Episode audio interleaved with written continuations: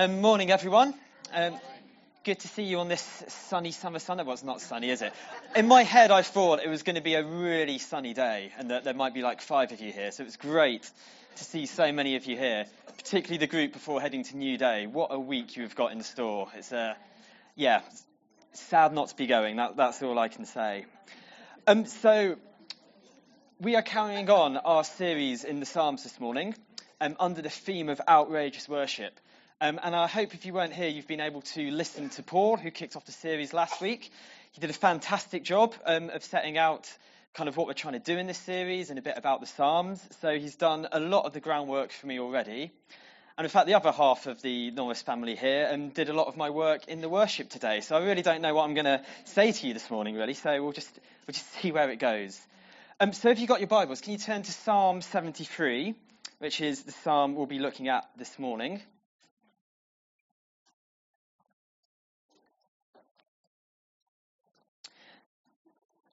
And I chose this psalm for a couple of reasons. Um, the main reason is I think that God has got some really powerful things to show us about outrageous worship through this psalm. And but I also chose this psalm because you might see at the top it is called a psalm of Asaph.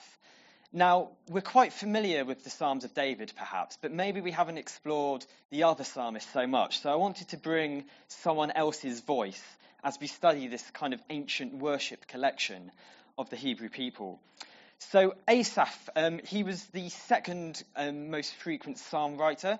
There are a large number of psalms we don't know who they're written by, but if we had a festival, David would definitely be the headliner, but Asaph wouldn't be that much further down the bill. So um, I really connect with his psalms, and I hope to introduce you to him this morning. So I've called this talk "Outrageous Worship in the Face of Injustice." Um, that's quite a grand title. It could be outrageous worship in the face of stuff going wrong or in face of bad people. Um, kind of the things we're talking about in worship as well, when our circumstances just aren't there. Why, why do we carry on worshipping? Um, so, what we're going to do this morning um, is we're going to fairly quickly go through the psalm, kind of in three sections. Um, and we're going to start by looking at a section where Asaph realizes well, there's quite a lot of bad people around, but good stuff happens to them. And then he realizes, well, I'm a good person, but bad stuff's happening with me. And the whole psalm is him essentially wrestling with this question. He does come some breakthroughs, he does come some answers, and we'll absolutely get there as well. Um, so let's kick off. Let's start um, from verse 1. Surely God is good to Israel, to those who are pure in heart. Fantastic start, Asaph. He is on it. This sounds like this is a Hillsong top of the worship charts, praise it out kind of number. Surely God is good to Israel. Yes, Asaph. But as for me, my feet had almost slipped. I had nearly lost my foothold. Hmm. Hmm. Wasn't expecting that. It's not where we thought we were going this one. So why? Why was his feet almost slipping? Why had he nearly lost his foothold? Uh, well, let's read on. Verse 3 For I envied the arrogant when I saw the prosperity of the wicked. They have no struggles, their bodies are healthy and strong. They are free from the burdens common to man. They are not plagued by human ills. Therefore, pride is their necklace. They clothe themselves with violence. From their callous heart comes iniquity. Their evil conceits of their mind know no limits. They scoff and speak with malice. In their arrogance, they threaten oppression. Hmm. Their mouths lay claim to heaven, and their tongues take possession of the earth. Therefore, their people turn to them and drink up waters in abundance. They say, How can God know? Does the Most High have knowledge? This is what the wicked are like. Always carefree, they increase in wealth. Wow. This is not good. Asaph is looking around the nation, looking around the world, and seeing all kinds of evil behavior seemingly prosper. They have no struggles. Their bodies are healthy and strong. One translation I read said their bodies are fat and sleek. We don't sing that in worship songs, do we? we don't sing that, do we? What's going on here? And he's jealous. He's essentially jealous. He sees their wealth he sees that they're free from suffering, that he sees they've got great bodies, and he's like, Really? Really? I'm meant to worship when they get away with this kind of thing? Hmm. And it's not good. The results of all of their arrogance, the results of their wickedness, is that we see pride, we see violence. But most, most problematic of all, if we look down at verses 9 to 11, we see that in the way they live and in the things they say, they're actually leading people away from God. They are saying that they have the claim to heaven, the claim to all of the good stuff. And the people think, oh, maybe you do. Actually, maybe in following God is a bit of a cul de sac. If you've got all of these sleek bodies and all of this money and all of this freedom from suffering, am I just completely barking up the wrong tree by going after God when I could be following in your ways? And they even start doubting God, saying, Can God know? Does the Most High have knowledge? So, this is not a good situation. Bad people, good stuff happening to them. Asaph doesn't know what to do with this, and he concludes in verse 12 This is what the wicked are like, always carefree, always increasing in wealth. Hmm. Hmm. And it raises a very simple question, which as we go on to verse 13 is our next section. And the very simple question is why bother? Why bother worshipping God? Asaph says, Surely in vain I have kept my heart pure. In vain I have washed my hands in innocence. All day long I have been plagued. I have been punished every morning. So Asaph has clearly tried to live righteously. Um, we know that Asaph was in the court of David as well, so he was kind of like a fellow psalm writer. Um, so he was clearly someone who was pursuing God, someone who wanted to know God. And yet he sees this and goes, Well, it's in vain, isn't it? I've tried to walk the innocent path, and look what happened. They get good stuff. In verse 14, I have been played all day long. I have been punished every morning. Doesn't sound like a good deal does not sound like a good deal as well. And I think it's very easy for us to ask that kind of why bother question, isn't it? Let's think about our own walks in life, maybe the walks we've seen in others, whether inside or outside the church. We do hit those moments when we just have to ask, well, why bother? God, why, why should I bother carrying on worshipping you when so many of my prayers seem to have gone unanswered? God, why should I bother carrying on trying to be gracious to that family member when all I get back is abuse or arrogance or stubbornness? God, why should I bother spending my money and spending my time trying to live sustainably when I see people get huge bonuses who run polluting companies? God, why should I bother trying to avoid pornography when you haven't given me the husband or the wife I so desperately deserve? Why bother? Why bother trying? Why bother trying to pursue God this summer when I see so many others around me going on better holidays or having more time off or having less responsibilities? Actually, summer isn't necessarily a happy time for me. Why bother, God? You've given them this and you've given me that. If you've given them this and you've given me that, why should I worship you? Why bother? Why bother? But this line of questioning, we can see, doesn't sit right with Asaph. And hopefully in our hearts, it doesn't sit right either. So let's read on. If I had said, I would speak thus, this is verse 15, I would have betrayed your children. When I tried to understand all of this, it was oppressive to me. So Asaph knows he can't actually talking this way to the people. He knows that this isn't the final word, and this isn't what's really true. But he's struggling. Verse 16 I'm trying to understand it, God, but actually it's, it's really oppressive. In the face of these circumstances, trying to understand your goodness and trying to understand why it's worth pursuing you is really, really hard really, really hard.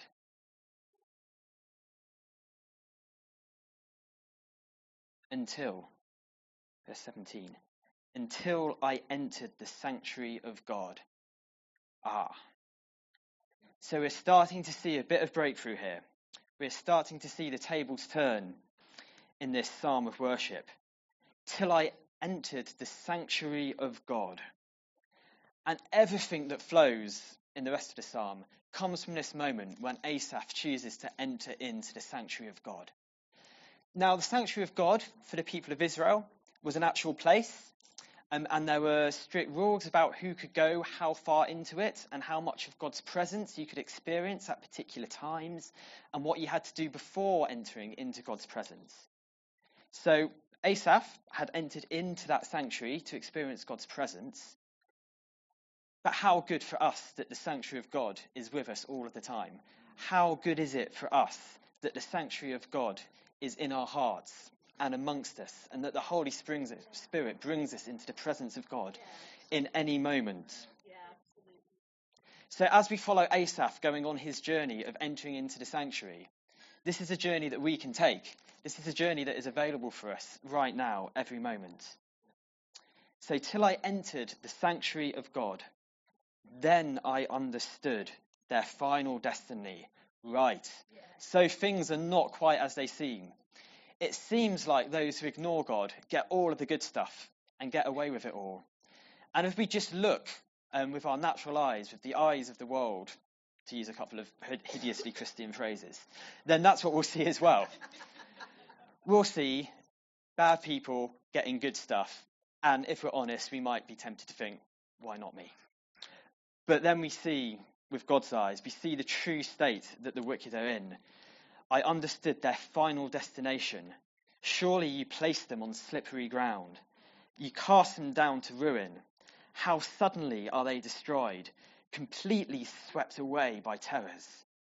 As a dream when one awakes, so when you arise, O Lord, you will despise them as fantasies.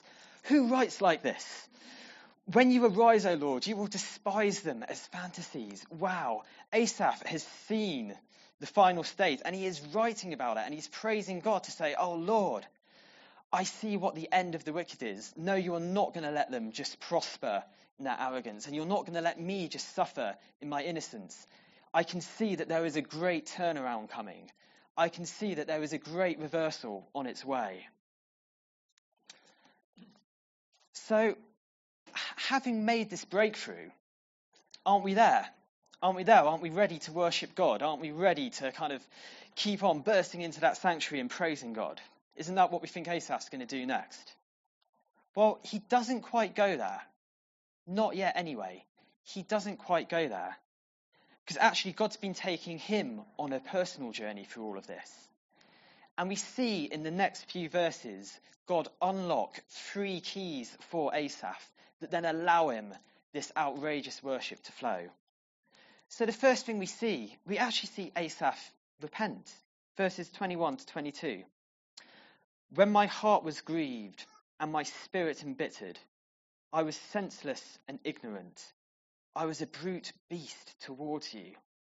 Ah.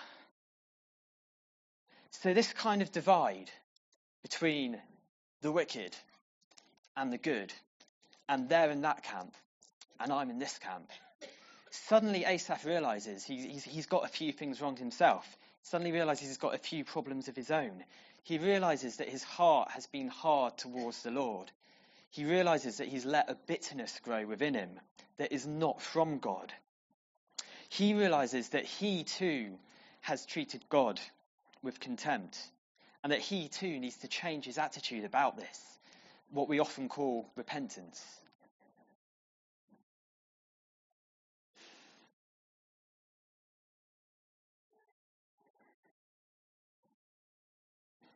And until we ourselves recognize our sin, until we are recognize where we have let God down, we, we can't with full hearts come before God and worship Him. We need to recognize and own and then have our sin dealt with. And we have got a great advantage over Asaph, haven't we? We have got a great advantage in that we have seen our Saviour, the Lord Jesus, come and deal with all of our sin. We know that is dealt with. we know that we can repent and that there is mercy and forgiveness and acceptance for us because of what Jesus has done. That also explains why we can come into the sanctuary. Because Jesus has made us pure by his blood. It's not that our thoughts are always pure. It's not that our hearts are always pure. It's not that we don't still struggle. But we know that it's absolutely done, absolutely finished. We are absolutely washed clean by the blood of Christ. And so we have an invitation into the sanctuary of God to worship. So, so reminding ourselves that actually, God, I know that I'm, I'm a bit of a mess. I know that I need you. I know that I need your thousand new mercies every day, that I need your grace. Such a refreshing place, such a relieving place to come to. As we take the burden off ourselves and we see that Jesus has already borne it. And we can enter into his presence and worship. So, Asaph teaches us about repentance in these verses. Then in verse 23, he teaches us about identity. Yet I am always with you. You hold me by my right hand. Wow. What confidence he has. He has got absolute confidence that because he is God's, God is always with him and that he is always with God. And we talk a lot about our identity in this church, and with good reason. The more secure we are in our identity as children of God, then the more we'll enjoy Him. And the more we enjoy Him, the more we'll worship Him. And our identity is secure in God because of what we've just talked about. Because He has bought us by the blood of Christ, our identity is absolutely secure. We are children of God. We are sons of God. We are heirs. So many fantastic descriptions um, in the New Testament, particularly about our identity now in Christ. So if you haven't listened to it or haven't listened to it for a while, I'd really encourage you to, on our website, listen to the identity series that we ran probably around four years ago now. That gives such a great foundation to understanding how incredible our position is in Christ, how privileged we are in Christ, and just how joyful we can be when we recognize what our true identity was. I am always with you. You hold me by my right hand. Wow. And then finally, he looks to the future. So he's already told us in really graphic language about what he sees for the wicked in the future from God. And then he says, You guide me with your counsel, and afterwards you will take me into glory. Okay, so we've seen the fate of the wicked. Now Asaph sees his fate. He sees that God's future for him is to take him into glory. Now, we use all kinds of words to describe this, and sometimes we use some quite confusing words. So we could talk about going to heaven or, or when Jesus returns. And all of this is perfectly fine language in one way, but we can actually miss out on what God's promise is for us.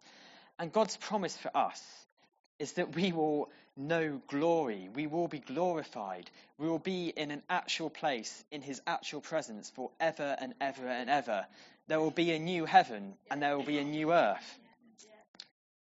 And there will also be a judgment, as we've read about.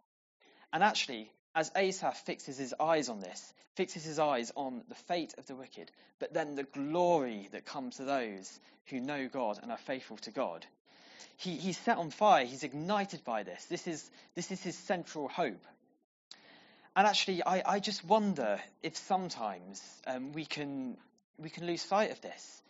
Throughout the early centuries of the church, the return of Jesus and the new creation and were the absolute centre point of what they rested their, their hope on. That was what drove all of their activity, all of their mission, all of their radical lifestyles, it was driven by the fact that their eyes firmly fixed on the belief that Jesus will return and he will come back and he will take us to glory. And that's an important part of our diet, of our faith. It's, it's not always the easiest thing to think about because in some ways it seems so remote. But actually, no one knows the day or the hour. The return of Jesus is just as imminent now as it was 2,000 years ago when he first ascended. So let's keep our eyes on that. So we have these three keys to worship, three keys to outrageous worship, I'd like to say, unlocked by Asaph repentance, knowing our identity, and having our eyes set on the future. So let's see what the result of this is. Verse 25. Whom have I in heaven but you? And, have, and earth has nothing I desire besides you. My flesh and heart may fail, but God is the strength of my heart and my portion forever. Those who are far from you will perish. You will destroy all who are unfaithful to you. But as for me, it is good to be near God. I have made the sovereign Lord my refuge. I will tell of all your good deeds. So here it comes. Here comes the worship. Here comes the praise. It's not the route we expected. We started off with surely God is good to Israel, to those who are pure in heart. And then we went on this journey until finally he can say, having entered into the sanctuary of God and having had these keys of worship revealed to him, that as for me, it is good to be near God. I have made the sovereign Lord my refuge. I will tell of all of your good deeds. So that's Asaph's journey. But what does it what does it mean for us? What does it mean for us in the everyday?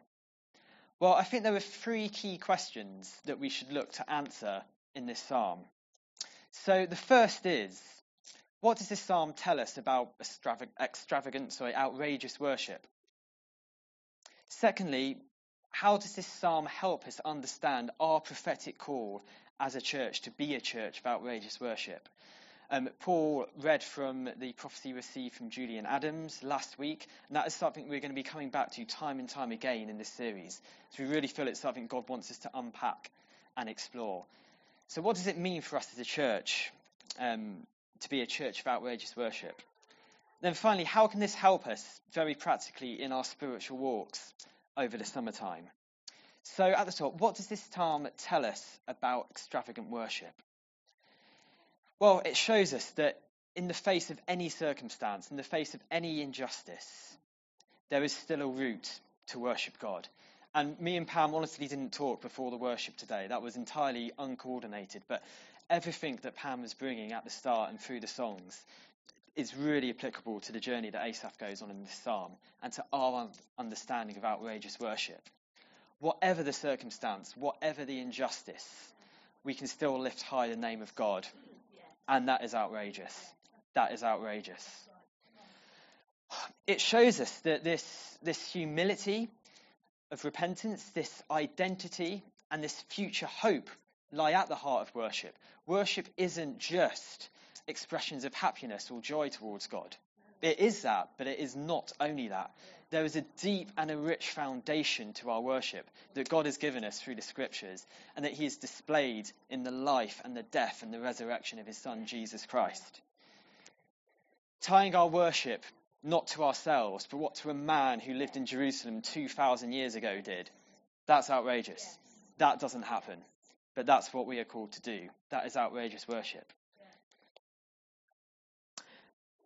But we also see in the early verses of this psalm, when Asaph was going through all of the evil things that people were doing, that I asked some questions, maybe some challenging questions about how our lifestyles contrast the lifestyles of the wicked.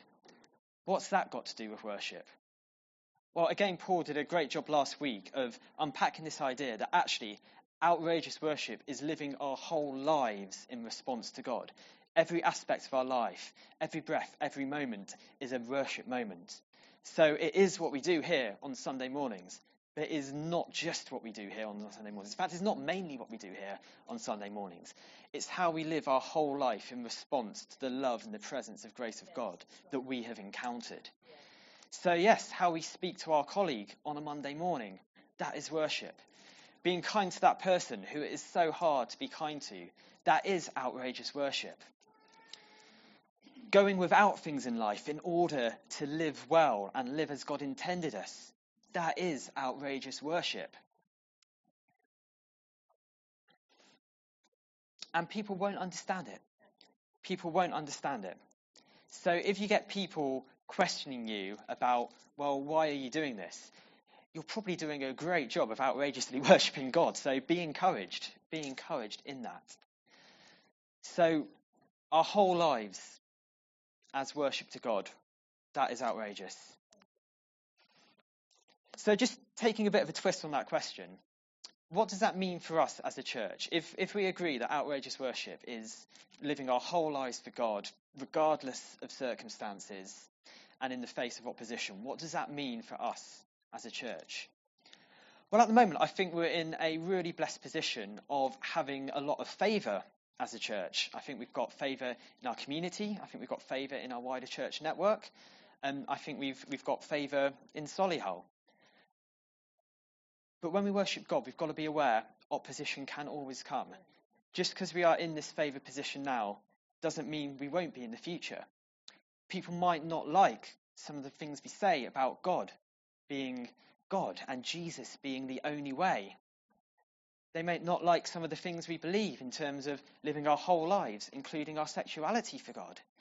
They may not like some of the things we say in terms of in terms of being able to experience God really and personally and know the presence and the Holy Spirit. We might even face some oppositions from other Christians on that point. So we've got to be aware that as a church, we are currently really blessed. But we've always got to be aware that we may be in a position of opposition. And actually, the enemy is always working. So he is always going to be thinking of ways to line up people to oppose us. And that's going to be a test for us in the face of that opposition. Do we carry on outrageously worshipping God? Do we keep on saying, God, you are good, even when we personally may be suffering reputation damage? There may be protests. We don't know. We just don't know what the future is going to hold for us as a church. So, will we keep on declaring the glory of God and keep on declaring the goodness of God in the face of that opposition? I think that is something we've got to take on board as a church. But then, secondly, I think this shows us that as we seek to be ourselves a prophetic message to the wider church in terms of modeling outrageous worship, I think it means for us making sure we've got all of these elements in place, all of these worship. So, all of these elements around humility, repentance, looking back and looking forward, proclaiming the whole gospel of God from start to finish, being a church of the whole story, but not a church that just looks at the story as something that has happened, but that's something that is happening right now and that we are a part of and that we are joining in of. And that we take hold from heaven of all of the things we believe God has for us, all of heaven's resources. We don't have to pick and choose as Christians. We see there are we see there are different kind of strands in the church. Some strands do this, some strands do that. We like to put ourselves in boxes, we like to put others in boxes. But actually, God says, if it's in the Bible, you can have it all. You can have it all. We can focus on worshipping God in the Spirit and deeply understanding His Word. Absolutely no contradiction. We can, we can worship God through being a church who both demonstrates His gospel through how we live our lives and who proactively proclaims God as evangelists. There is no contradiction between demonstrating the gospel and being evangelists for the gospel as a church of outrageous worship, I think God is really calling us to take hold and have it all. Um, but let's let's let's um, let's think about our own personal walks now. So if that's the kind of corporate implications this psalm, what about our personal walks with God this summer?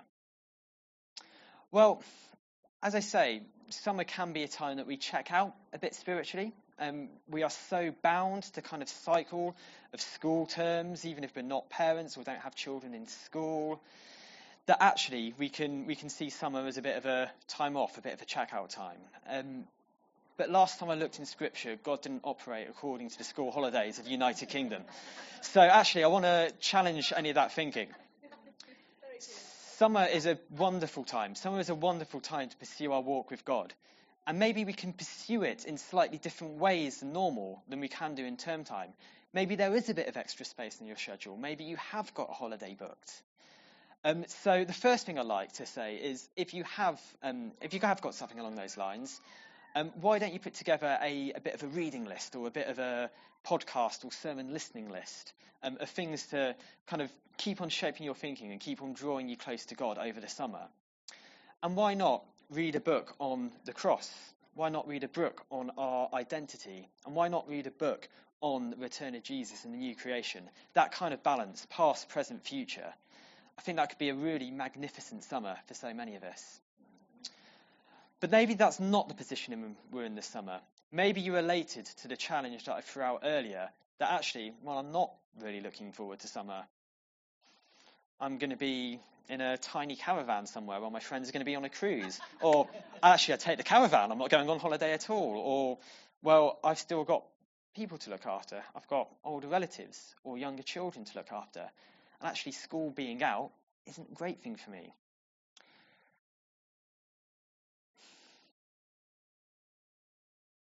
What do I say to you? Well, I say, look, look at Asaph's journey again. Look, look at, look at what he saw. Look at the suffering he was in. And he found his breakthrough in the sanctuary of God. So it's not easy. It's not easy when we face hard circumstances to come into the sanctuary. And I wouldn't want anything I said to pretend that it is easy. But what we do know is that God is there when we come in. We know He's there. He has promised He is with us at all times. Whether we feel Him or not in a particular moment, we can say, God, I know you are with me. And with this problem, with this situation I'm in, with this, quite frankly, something I'm not really looking forward to, I'm going to come to you and say, God, you are with me. Show me what to do with this. You are good. I worship you. And also be encouraged that probably there are others in the same boat as you. There are others in the same boat as you as well. So um, as we walk in this journey of outrageous worship, it's not a journey we walk alone. It's a journey that we walk as one another's in the church. The word one another comes up a number of times in the New Testament. I'm not going to tell you the number because I get it wrong, but there was so, so many times the New Testament writes, writers exhort us to encourage one another, worship together, and over the summer, we can get a bit disconnected. Um, there's, there's a week we don't meet, for example, but usually numbers are down, people are away, maybe your life group isn't on. So I'd encourage you to try and keep on making those connections with each other through the summer. Keep, keep on one anothering each other.